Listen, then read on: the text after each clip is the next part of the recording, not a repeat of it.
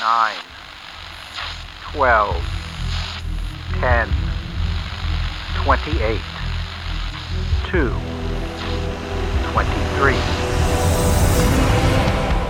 This is Deep State Radio, coming to you direct from our super secret studio in the third sub basement of the Ministry of Snark in Washington, D.C., and from other undisclosed locations across America and around the world. Hello and welcome to another episode of Deep State Radio. I'm your host, David Rothkopf, coming to you from New York City. Also, coming to you from New York City, we've got Laurie Garrett, Pulitzer Prize winning journalist who's been covering uh, uh, pandemic and pandemic related issues and science issues for a long time and was one of the first to warn that we could be where we are now. Hi, Laurie. Hi. Uh, and we have Ryan Goodman of uh, both Just Security and NYU Law School, our regular Thursday co host. Hi, Ryan. Hi, David.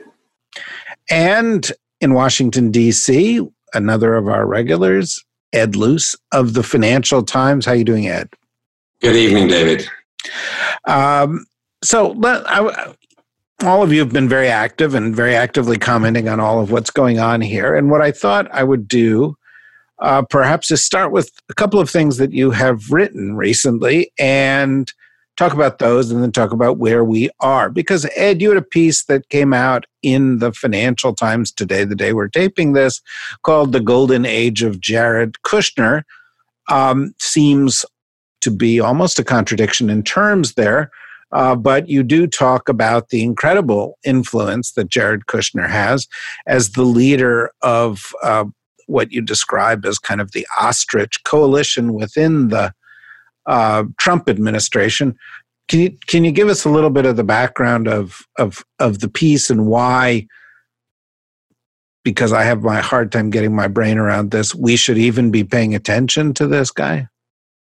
Oh, that's a very good question. Um, uh, I mean, this this kind of piece could have been written any time since the lockdowns began, or in fact, since uh, since Trump became president. Um, but what triggered me in particular was the comments he made on Fox News on Wednesday, where he described the Trump administration's handling of COVID 19 as a great success, a great untold story, um, where they had now hit all their milestones. And we would, as a country, be back to work almost fully by June. And by July, we would be rocking um, so that triggered me to, to look again at um, you know what what in Saudi Arabia um, they call the, the clown prince's role in this administration. Um, he has from very early on, from before Davos in January, been on the side of what you rightly call the ostrich, um, the ostrich side of this. That's known globally, the ostrich alliance, as uh, um, the leaders of countries that are basically denying um, that this is a serious epidemic threat. Bolsonaro in, in Brazil, Lukashenko in Belarus and elsewhere. And Kushner has been the sort of chief ostrich, along with uh, Larry Kudlow, Steve Mnuchin in January, February, arguing that this is an overstatement, that any um, overreaction by Trump will, will spook the stock market and therefore um, endanger his re-election. And then on the other side, you have people with whom we normally wouldn't agree and uh, almost certainly don't for the most part, like Peter Navarro, the China hawks, for different reasons, for their own purposes, saying, look, this is really, really serious. Um, and I think Kushner is back in, in the saddle now. It's uh, he's of course been in charge of his shadow task force, which has just been confusing everybody across the administration. It's been undercutting the actual task force led by Mike Pence, making it look relatively competent, which is an extraordinary feat. Um, and he's been the de facto vice president to Trump during this time, as I think he has been really all along.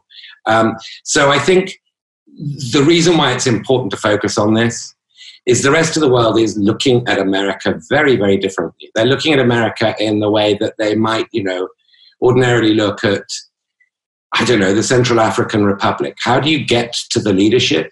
It's not through it's not through the scientists, it's not through qualified advisors. it's not through qualified department heads, it's through the family. Um, and so, you know, what Francis Fukuyama calls neo-patrimonial system, Washington for the time being um, is governed by the Trumps, of the Trumps, for the Trumps. And um, Kushner personifies that. I feel, I feel very strongly about, about this issue. It's, it's a travesty of, of what America should be. It's hard to argue with that. Um, Laurie, uh, as somebody who's been tracking this closely, the statement by Kushner yesterday that this has been a big success, that they've hit all their metrics, um, uh, really stands out since it comes at the same time that some of the other metrics are 60,000 dead, a million people uh, infected with the virus in the United States, a third of all the people in the world affected infected with this virus in a country with 4% of the citizens. Uh, and on top of all of that, uh, as we learned today, 30 million people unemployed in five weeks. Um, but uh, you know, to, what's your reaction to what Ed is is talking about and how that's affected our response to this? Well, of course, I love loved Ed's piece, and you know, Ed and Martin Wolf are the two that I are my go to every morning. You know, if you've got a column, I've got to read them. Um, Thank you.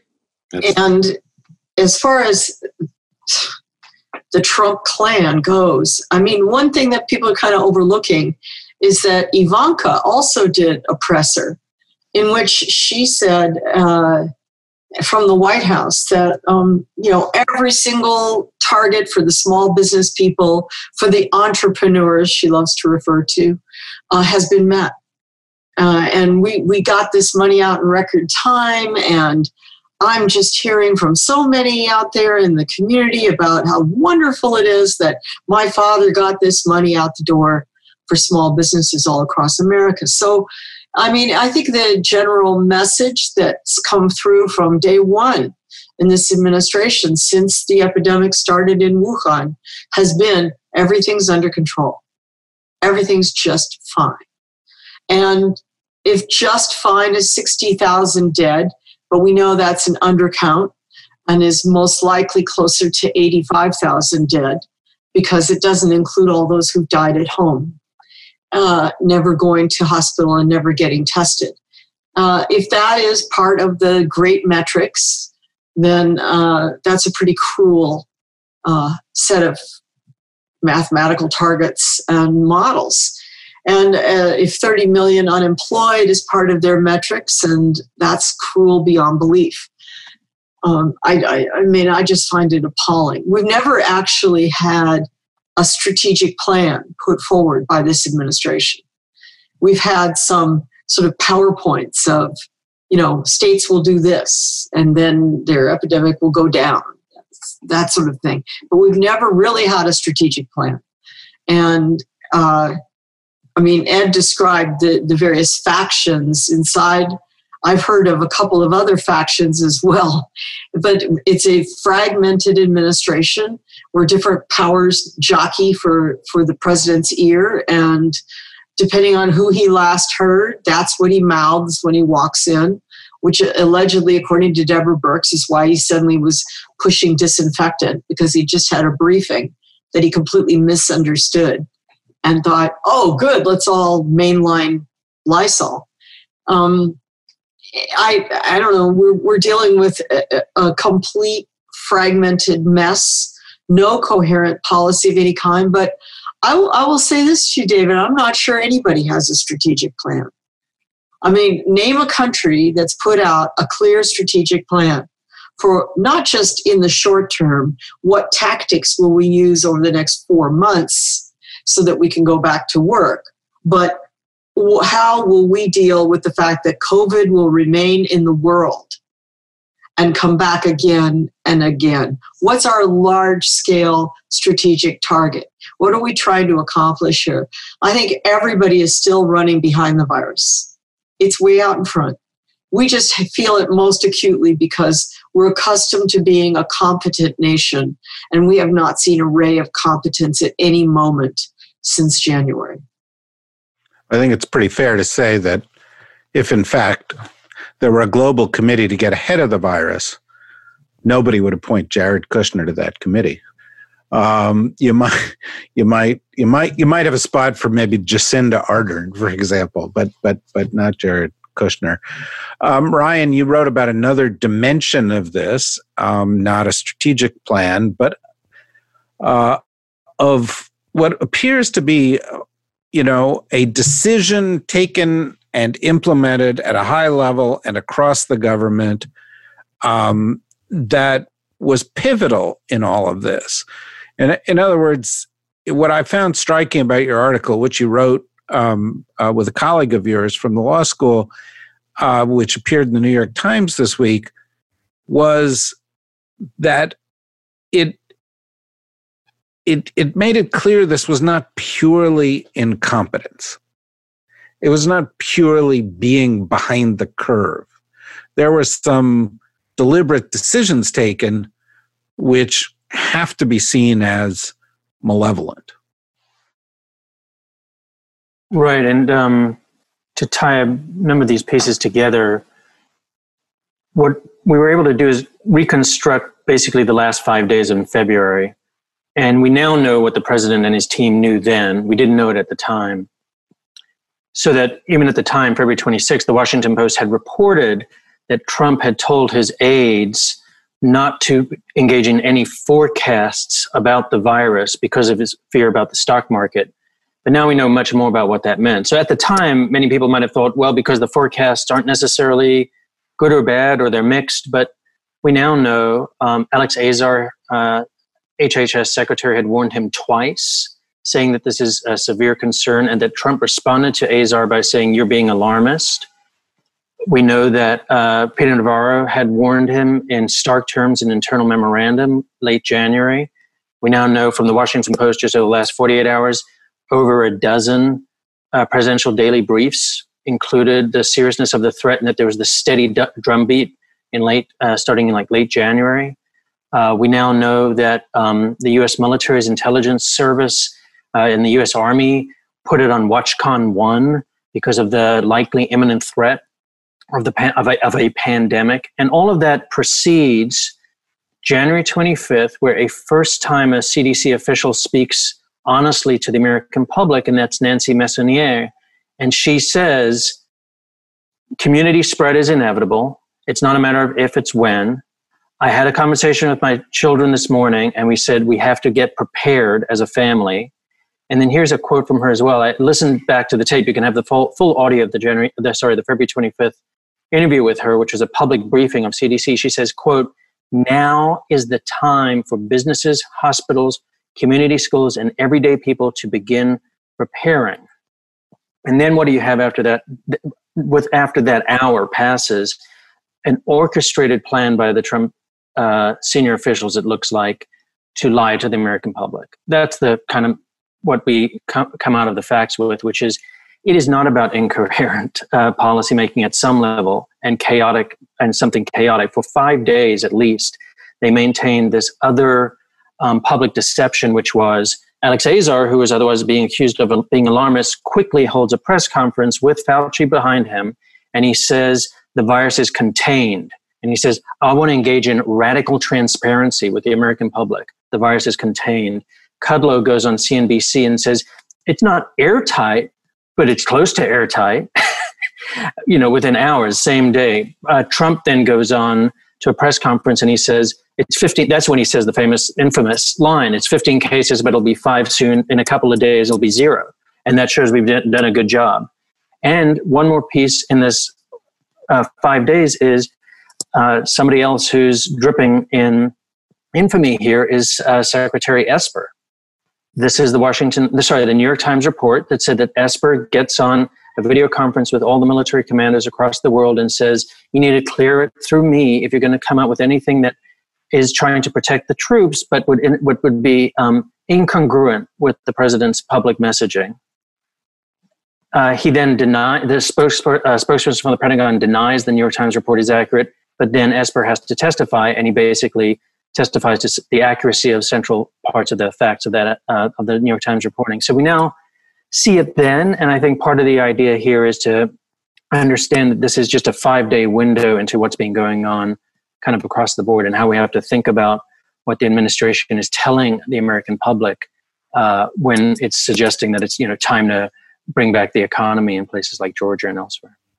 So let me bring this back to Laurie and then uh, you know as i said we'll open up the discussion a little bit beyond it. But one of the things that i think the press has done periodically is normalize this and suggest that what was happening was either a policy debate or b that the president and his aides were lagging the, the virus that the virus as you said was ahead of us when in fact something else was going on. They may have been lagging the virus. They may have been incompetent to deal with it but there was a deliberate effort to suppress the facts, to suppress the actions that might be seen to be in support of the facts, and thereby to put millions of Americans at risk. Um, because as you said earlier, you know, the, the 60,000 number is probably 85,000, but the million number is probably a couple of million, right? And tens of thousands of lives at risk, uh, and tens of millions of people in jeopardy of the, the secondary shocks of this thing. Not an accident, not even negligence, but um, what in other circumstances would be a sort of criminal suppression of information and a dereliction of, of duty in order to serve a political goal. Ryan, remind me your five day window, which was a brilliant piece, but that that, uh, that came before or after Davos? Um, it's right before it starts on the 25th because it's, I guess, when he's in Davos that he is right. very concerned about Messonnier and then he threatens to fire her for her right. statement. Because he comes back from that flight from Davos with his hair on fire. Right. And that's when things go completely ballistic in the White House. And but when he's in Davos, he has a meeting with Xi, who assures him everything's under control, and he makes those famous statements to the press corps at, at the World Economic Forum, saying, "Ah, there's nothing to worry about, fully contained, blah blah blah." Um, and you know, this is coming at the same time as China is on their like fourth giant lie.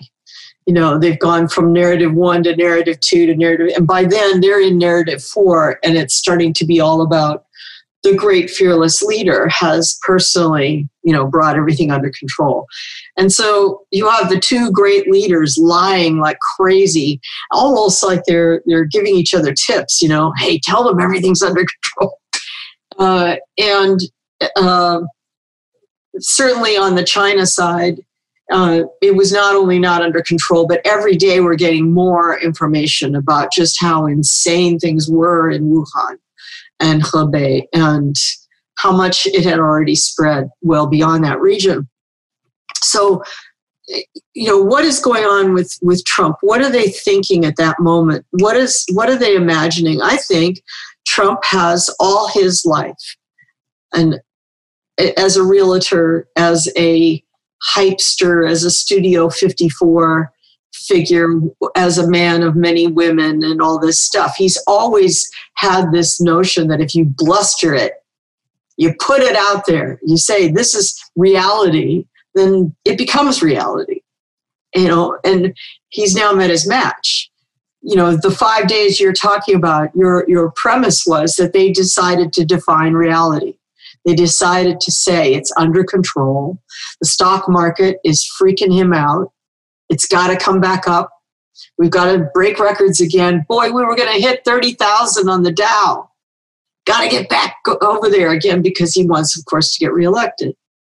And so it, it, it feels consistently like uh, the the way they're operating is you say this is true, then it must be true. You say hydroxychloroquine cures this disease, it must be true that hydroxychloroquine cures it. You say that disinfectant works on inside the human body. It just must be true. Um, you know, you say that the stock market is feeling great and disconnected entirely from unemployment, disconnected entirely from the collapse of the entire entrepreneurial sector of America. And it just must be true because he said so, because they say so. That's what I got in large part from your piece, that it was just bluster and bluster and bluster. Well, you know, I I think that's right.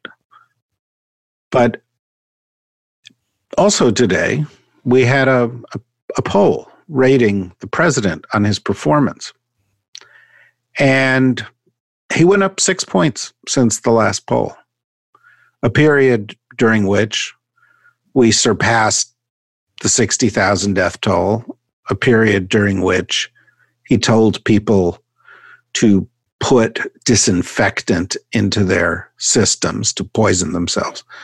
Period during which it became even more apparent that we were not in control of this thing from a medical or economic perspective. Ed, he's at the highest approval of his presidency right now. 49% of Americans think he's doing a good job. Maybe Laurie, you know, has it right that this is what he learned at Studio 54 and from Roy Cohn and from bullshitting the world about his real estate deals. But, you know, maybe it's it's it's working. I, I have giant. I, in case you can hear me hesitating, I have giant cognitive dissonance with where we are as a country right now, because this is the biggest calamity that the country has faced since the Great Depression. This man has deliberately invited it and exacerbated it. And half the country says, Way to go, boss. It's a profound and really quite sort of troubling conundrum trying to figure this out. Um, and I share your cognitive uh, dissonance. I'm, I'm in the middle of researching um, something my editor requested, which is a sort of grander narrative piece about the whole thing from day one. So I've been talking to people uh, who talked to Trump um, and who advise him on this and that, either from outside or in one or two cases inside, um, and getting different points of view. And in every case, the interesting conversation is the off the record one. And what they all say when I ask them, why do you allow the president to uh, talk about disinfectant and hydroxychloroquine and all the, these other sort of quack remedies and folk sort of pet theories that Trump comes up with? And they say, well, A, we can't stop him. B, we are tearing our hair out. And C, he turns around whenever anybody ju- does gently try to stop him and says, I'm the one uh, who knows how to win politics. You told me in 2016 that I should stop talking, and I won. Um, so I'm the one who knows how to do this. Uh, you can tell me about other stuff, about the economy or about uh, health, but you can't tell me. Um, you can't tell me that these aren't his exact words, but that reality TV theory of politics is wrong because so far I've been proved right. And um, if today's poll isn't a rogue poll, um, which it could be, you know, this stuff's jumping around at the moment. Public sentiment is jumping jumping around. Then Trump's going to be even less likely um, to, to listen to such advice. And the conversations we've all been having about Biden uh, sitting pretty in his basement, not needing to do much because Trump is, if you if you'll excuse my French, you know, fucking it up all on his own. You know, never interrupt a, an enemy whilst he's uh, um, defeating himself, or whatever that famous um, quote is from from Clausewitz or Sun Tzu or whoever it was who said it. Um, uh, that that then sort of gets re-examined. Well, how does Biden break through? How, how does Biden make this election about competence?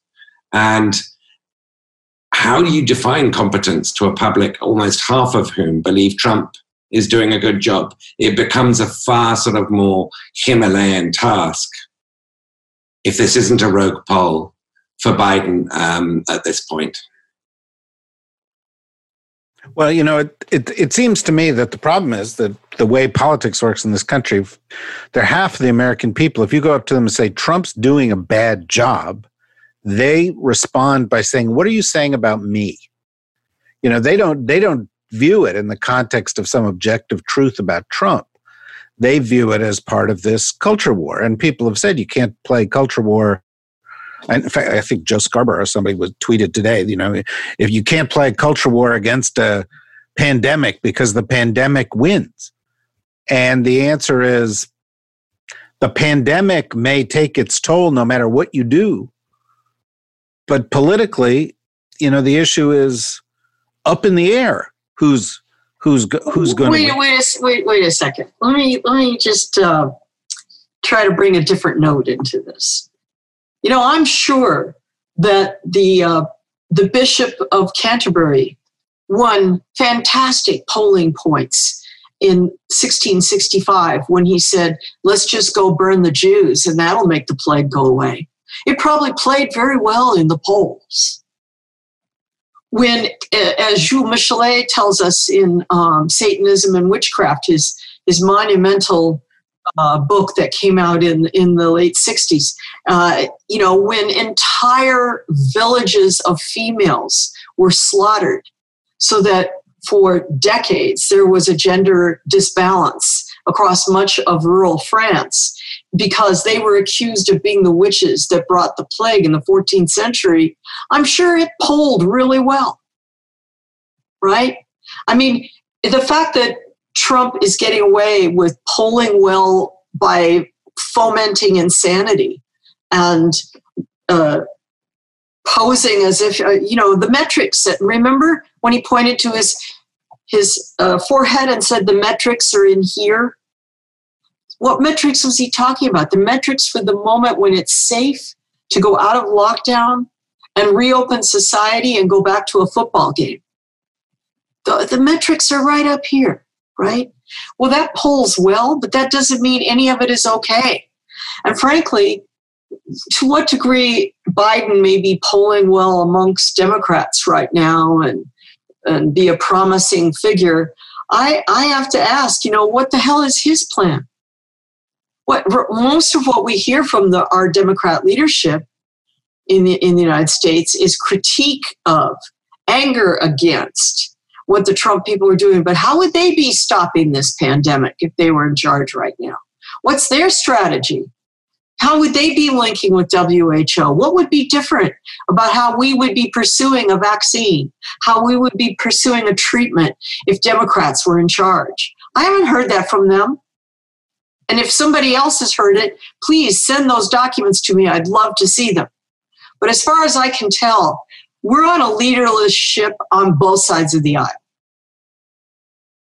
Yeah, no, I think that's true, and I, you know, I mean, you're, you're not even getting into the, the the role that the Congress has not played in this, right? I mean, they've they've signed some bills, but they've it's too they've dangerous to convene, right? Right, um, and that th- they're literally absent without leave.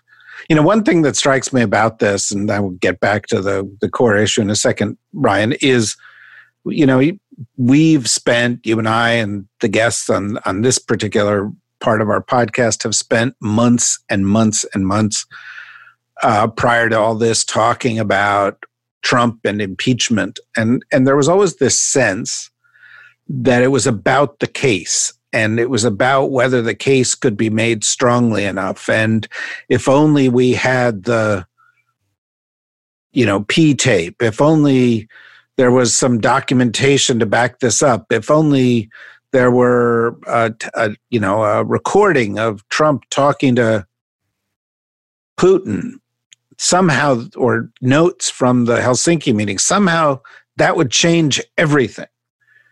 And yet in this particular case as you have noted in this article the crimes being done in plain sight. Nobody's denying it. And the you know we you know we it, it doesn't seem to matter in the politics of it. Um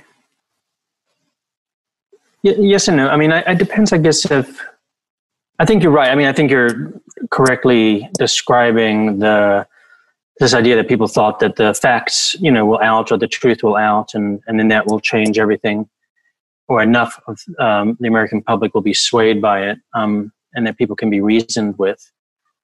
And so I, I see that. I guess I, I, just to throw in other statistics, I suppose, for the percentages of how well he's doing. Because I think you could also say he's failing. You know, he's losing. I mean, he's he's currently far behind Biden on a number of metrics one, national matchups, um, he's down by I think like eight. I think he's polling at like 42, which is really bad for an incumbent. And Biden isn't even really running a campaign right now. Um, when you go to the Rust Belts, he's doing better. And there's this disjuncture between his favorability ratings and then how he does in a matchup with Biden.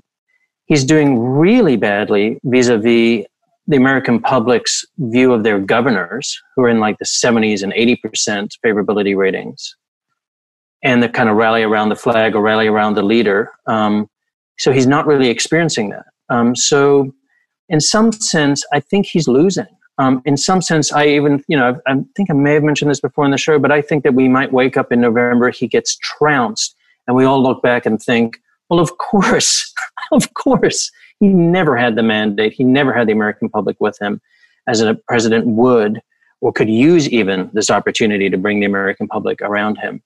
And so I, I don't know um, if it's if I'm as pessimistic about what's breaking through to the American public, and more of the American public at least understanding the gravity of the virus. I mean, the, the American public, very high numbers, do, do not believe that he's ever telling, do not believe he's telling the truth. What is it now? It's like 15% think that we should open up the economy and uh, lift the mitigation measures. What? Yeah, 15%, right. Can Support. I ask you so, a paranoid question? Ryan? Yeah. yeah. Here's, here's my paranoid question. Hmm. You tell, and I hope you're going to tell me that I'm completely off the wall. Number one, the president has been on a tear attacking the U.S. Postal Service and saying he wants nothing to bail out the Postal Service, let them die, right? And that they need to price their postage uh, much, much higher, which of course means it becomes increasingly out of touch of the payment scale of the average American to send letters, right? Number two, three, we got uh, the possibility that we're going to have a mail in election, right? And it's hard not to see these two things connected. Let's get rid of the US Postal Service and we'll have a mail in election, but you have to use FedEx. And in order to vote, you have to spend $40 or $35 to cast your mail in vote. And then, you know, finally, we have Dershowitz writing this essay in which he says, What would it take to cancel the election? And if the election is canceled, who then, under the 20th Amendment, uh, runs the country come uh, uh, January 20th, uh, 2021? And proffers the idea that it becomes somebody um, in the Senate based on longevity of time served, the, and then it would be Patrick Leahy. Uh, if I understood any of his essay properly, the bottom line for me was why is Dershowitz, the man who defended Trump in the impeachment hearings, even floating the idea and putting out this essay at this time saying, What if the elections are canceled? So I put it together to you as my paranoid fantasy. You know, a, we got the lawyer saying, what if we cancel? B, we've got, we want to bring down the US Postal Service. And C, we're going to ha- maybe have you vote to uh, uh, vote by by mail, but the mail will be out of price range for all the unemployed Americans, not to mention disgruntled masses that earn less than forty thousand dollars a year. Right. Um, so I guess two thoughts I have are one, we could even add a bunch more to that. so, you know, let's add Bill Barr to the equation. Right? So, Bill Barr just in the last week said that there would be nothing wrong with having Durham release uh, his report on the investigation right up to the election. Um, I, I think Bill Barr would do many things that are deeply anti-democratic from the justice, using all the power of the Justice Department. He's already suggesting he's going to do that with respect to coronavirus that is not in the American Americans' public health, and going into litigation and other things like that against governors and mayors. So, what will, what role will the Justice Department also be playing in this crunch period going up to the election? And if there's something that does happen with the election that it becomes contested or something like that, and other emergency authorities that the president might try to claim. So, I think there's a real issue there that people need to be truly keenly focused on, which is about stealing an election in, in a very significant way during a moment of crisis and using the crisis for that uh, for that effort. So that's one. Second is just to, in a certain sense, put a little bit of a rosy picture on it to some degree, I think, is see, they aren't so confident they're winning. Why are they, you know, all of these contingencies and these plan and plans and potentially something's going on with the postal service. Um, if he if he were so confident that he's doing a great job and is going to be able to win over the American public, I don't think they would need to resort to all of these anti-democratic measures. They know they're losing. I think they, I think, and I think that's also true to a greater degree with, with respect to some aspects of the Republican Party with respect to voter suppression. They know they would otherwise lose if the voters get to choose. Um, so you are you you are little Mary Sunshine. I, I, really have to say it. You know, I mean, you dismiss my paranoid fan, um, my my cognitive dissonance. You dismiss Laurie's paranoid fantasies. Everything is fine well, no, not quite. I, not not quite. I'm, I'm picking on you here. Let me go around with a couple of of, of of of sort of last round questions. You know, Ed, one of the things that strikes me as really bizarre and and I guess kind of unexpected about all of this um, is that it appears to be the position of a lot in the Republican Party, including Jared Kushner and what he said, and Donald Trump and some of what he said, and some of the wackos like Ben Shapiro and some of the people, you know, some of the governors uh, and lieutenant governors across the country, that a certain number of Americans are expendable. That there's just a number, and it's it's okay to live with them dying, particularly if they're old Americans you know, particularly if they're, you know, in their 80s and they're going to die anyway. So what's the big deal? We have an economy, we have stock markets, we have things we need. And it just, you know, I guess, you know, again, I'm, you know, it's a failure of my imagination to think that you never get to a point in the United States where a president or a political party essentially embraces the idea that, you know, we, we, you know, we need to accept that some number of people might die uh, in the national interest. And I'm just wondering what your reaction to that is. It's one of the profoundly chilling sort of aspects of this that the side of the political spectrum that claims to be pro life is so cavalier with life, um, is the, the side of the spectrum that claims to have values that, that prize the intrinsic nature of lives, their non utilitarian nature of life as a thing that's worth uh, uh, that, that's worth everything in itself, um, are being um, entirely instrumentalist about lives. These people are over 65. They're not in the labor force. They're, they're depriving younger people of their productivity and their income. That, that is, you know, the crudest caricature of Jeremy Bentham um, uh, uh, uh, or any of the sort of 19th century um, utilitarians um, that you could think of, which is what conservatives are supposed to oppose. People with values, um, self professed values, are supposed to oppose. Uh, these were the people who, when Obamacare was being passed, were talking about death panels because of a supposed rationing implication about healthcare or socialized medicine. They were talking about death panels that entirely theoretical and completely sort of um, demagogic. Um, now we're in a situation where it's very real, and we are talking about tens of thousands, potentially hundreds of thousands of dead old people. Why is it that they're so readily um, able to discuss and contemplate a trade off between their lives and younger people's earnings? And I think the answer has to lie in race. Most of the older people who are dying at the moment are non white. There is a perception um, that this is a sort of Go, um, Gotham sort of um, East Coast city problem. Um, and you know it, it's not not hard to sort of then fill in the blanks of who we're really talking about. We're talking about undocumented migrants. We're talking about African Americans. We're talking about fat people. We're talking about the undeserving poor. Um, and so I find it utterly troubling, you know, nihilistically cynical um, to, to, to, to, to listen to figures across the spectrum of the right talk like this. Um, but also unsurprising because we know what they're really talking about. When, when the UK was entertaining their herd immunity notion, and the debate in the UK was, well, how many would die while we awaited this? Were they as any of the Tories as openly Malthusian? I think Boris Johnson was, ironically, and then um, you know the uh, COVID nineteen um, acquired a sense of humour and decided to tap him on the shoulder. I mean, Boris talked about um, we will lose many of our loved ones.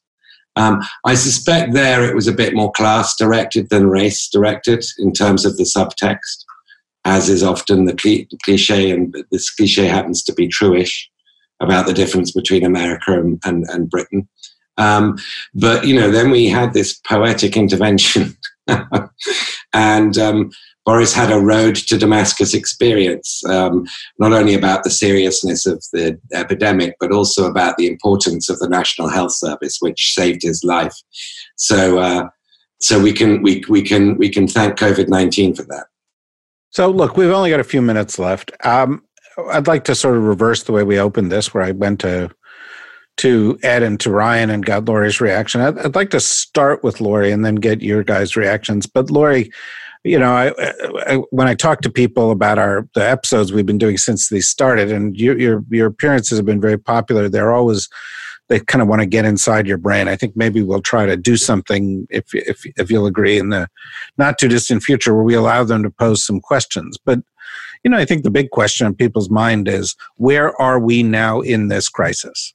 You know, where where, where you know is you know are we turning a corner? The the White House has been pointing to this University of Washington data, which says that you know by the time things have run their course in August, there will be now seventy two thousand dead.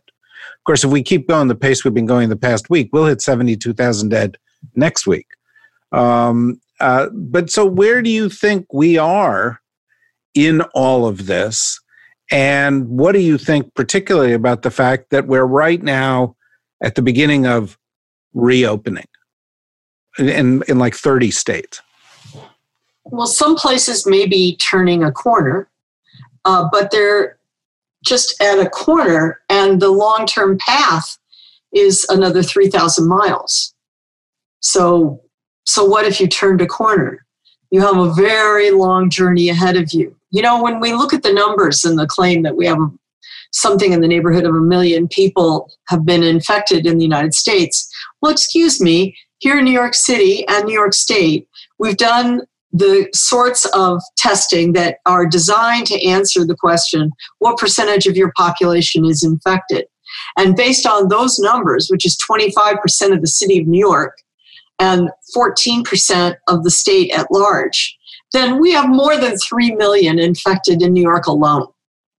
And California, I'm sure, is up in the same ballpark. So we're, we're most certainly uh, by any conservative, rational measure, we've got more than 15 million infected Americans right now. If the death toll is somewhere in the ballpark of 85,000 so far, what that's an indication of is um, a very terrible path into the summer ahead of us. And then with the return of the virus, come late fall, early winter, for another round and then back again for another round. and another round. Anyone who thinks we're going to have a, a, a fully effective vaccine, safe, tested, ready to rock and roll in mass commercial production in the next 12 months uh, is obviously visiting a lot of pot shops, you know, probably living in California, making ready use of medical marijuana.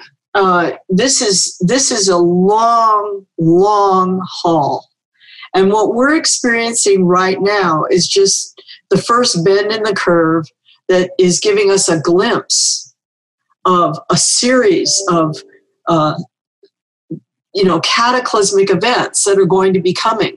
And you know we as americans are going to sit back and watch as this thing is a tsunami going across africa going across the Amazon, uh, going across the southern hemisphere. Uh, and then, uh, you know, we may get smug about it. Gee, you know, they that place lost a million people. That place lost two million people. Gee, guess we got off really good with only, uh, you know, 100,000 dead. Uh, and, and then it's going to come back. And whoever is the leader of America at the time it comes back is going to have to face a whole new kind of fear because it will be an informed fear this time. It will be an enemy that we've come to know somewhat, and the stock market has come to know somewhat. And it'll be an enemy that has already take, taken many lives, and people have experienced that grief and that loss, and maybe finally been allowed to hold funerals to say goodbye to their loved one. And now here it comes again. And you know, I think Ed is right that, of course, it's it's always the case in America that the underlying subtext is always race, and and frankly, the his the legacy of slavery, um, and so certainly that will play a role going forward into the future. But you know, step by step, it comes closer to the front door of the gated community. Step by step, it comes closer to the mansion on the hill and eventually, even the worst of the racists has to admit that the threat faces them as well. Just got two minutes left. Ryan, do you have a reaction to that, Bennett? No, I mean, I. It's just a stark uh, reality check on what we're facing, and what Laurie said dovetails with what you know Fauci had said in the last 24, 48 hours about this is ine- it's inevitably going to come back when the president is saying it is it is going to go away um, by the end of this year, and uh, and the false promise that he's creating by that, um, which is really not leaving us prepared. And I also, you know, what both Laurie and Ed focused on the racial dimension of this and then the global dimension of it, I think is so important because our global politics are going to be shifted by this and shaken by it in a way in which we're even seeing now in this moment when there's not such a threat uh, that uh, Trump would do the immigration bans. Um, I just can't, you know, it's hard to imagine what the world will be like with who is the US president at the time where it is actually becoming much more prevalent in other parts of the world, uh, where it's more black and brown people. And then, you know, this kind of a restrictionist, uh, isolationist view of our own country, I think could be very frightening because that's, that is the stress and trauma that uh, breeds the worst out of a, of a, out of a public. So, yeah. Ed? just very briefly, I mean, uh, lots of really interesting things said by, by all of you, including you, David. Sorry, couldn't resist. You sound so surprised, but keep going. Um, well, the thing I'm going to take away from this, though, is Laurie's mention, very important mention of the lack of a Democratic and Biden campaign plan here, a strategic plan. And we need that. Um, it, it, they, they need it. Uh, I think America needs to hear it. And I think that's a really important point. Amongst many important points and interesting points that I've heard in this discussion, that's the one I'm going to take away with me. Okay. You know, that, that I will add in, in, in, in 30 seconds here that, uh, you know, I, I'm very struck by Laurie's points regarding the waves that will sweep over the rest of the world, the return of this the real numbers uh, here in the US, whether it's 15 million people who have it now and 85 or 100,000 who end up getting it in the in this first wave. Um, that Ed, as as you know, as we we talked about on Monday, that there are knock-on effects of all of this. And currently, you know, the IMF is predicting that you know the world will be in recession, that major economies will be in recession, that 170 countries will actually be you know set back economically the ilo says 195 million people have been put out of work by this um, the uh, you know we the prediction is nine trillion dollars will be taken out of the economy. We've clearly seen 30 million people taken out of the U.S. labor force. Um,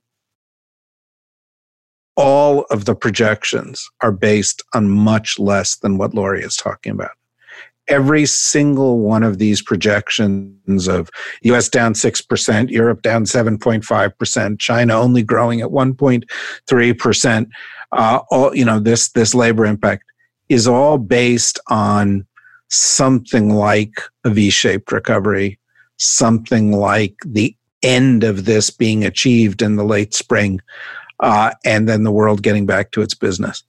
So, you know, I think you know, I take very seriously, obviously, everything that all of you say. Um, I take very seriously um, Laurie's uh, outlook and just want to say that it forces you to recalibrate your outlook for everything else. Uh, and when you know you talk about what's the Democrats' strategic plan, you know, yeah, what's their long-term strategic plan for dealing with this pandemic, for dealing with future pandemics, but also for engineering what will have to be the most profound economic turnaround in US history uh, in the midst of a world that's going to have to be doing the same thing. And so this may be many, many years uh, coming. Uh, so, with that, uh, I want to thank you, uh, guys, as always, very thought provoking. Uh, thank you, Laurie. Thank you, Ryan. Thank you, Ed. Thanks to everybody for listening. tomorrow, we're doing a special uh, episode. Uh, we did one yesterday, a special episode in North Korea. Tomorrow we're doing a special one in conversation uh, with a fellow Californian like Laurie, Ted Lieu of the United States Congress, who's a very thoughtful guy. Uh, and we'll be back again with our regular episodes again next week. Uh, in the meantime, stay healthy, everybody. Thank you.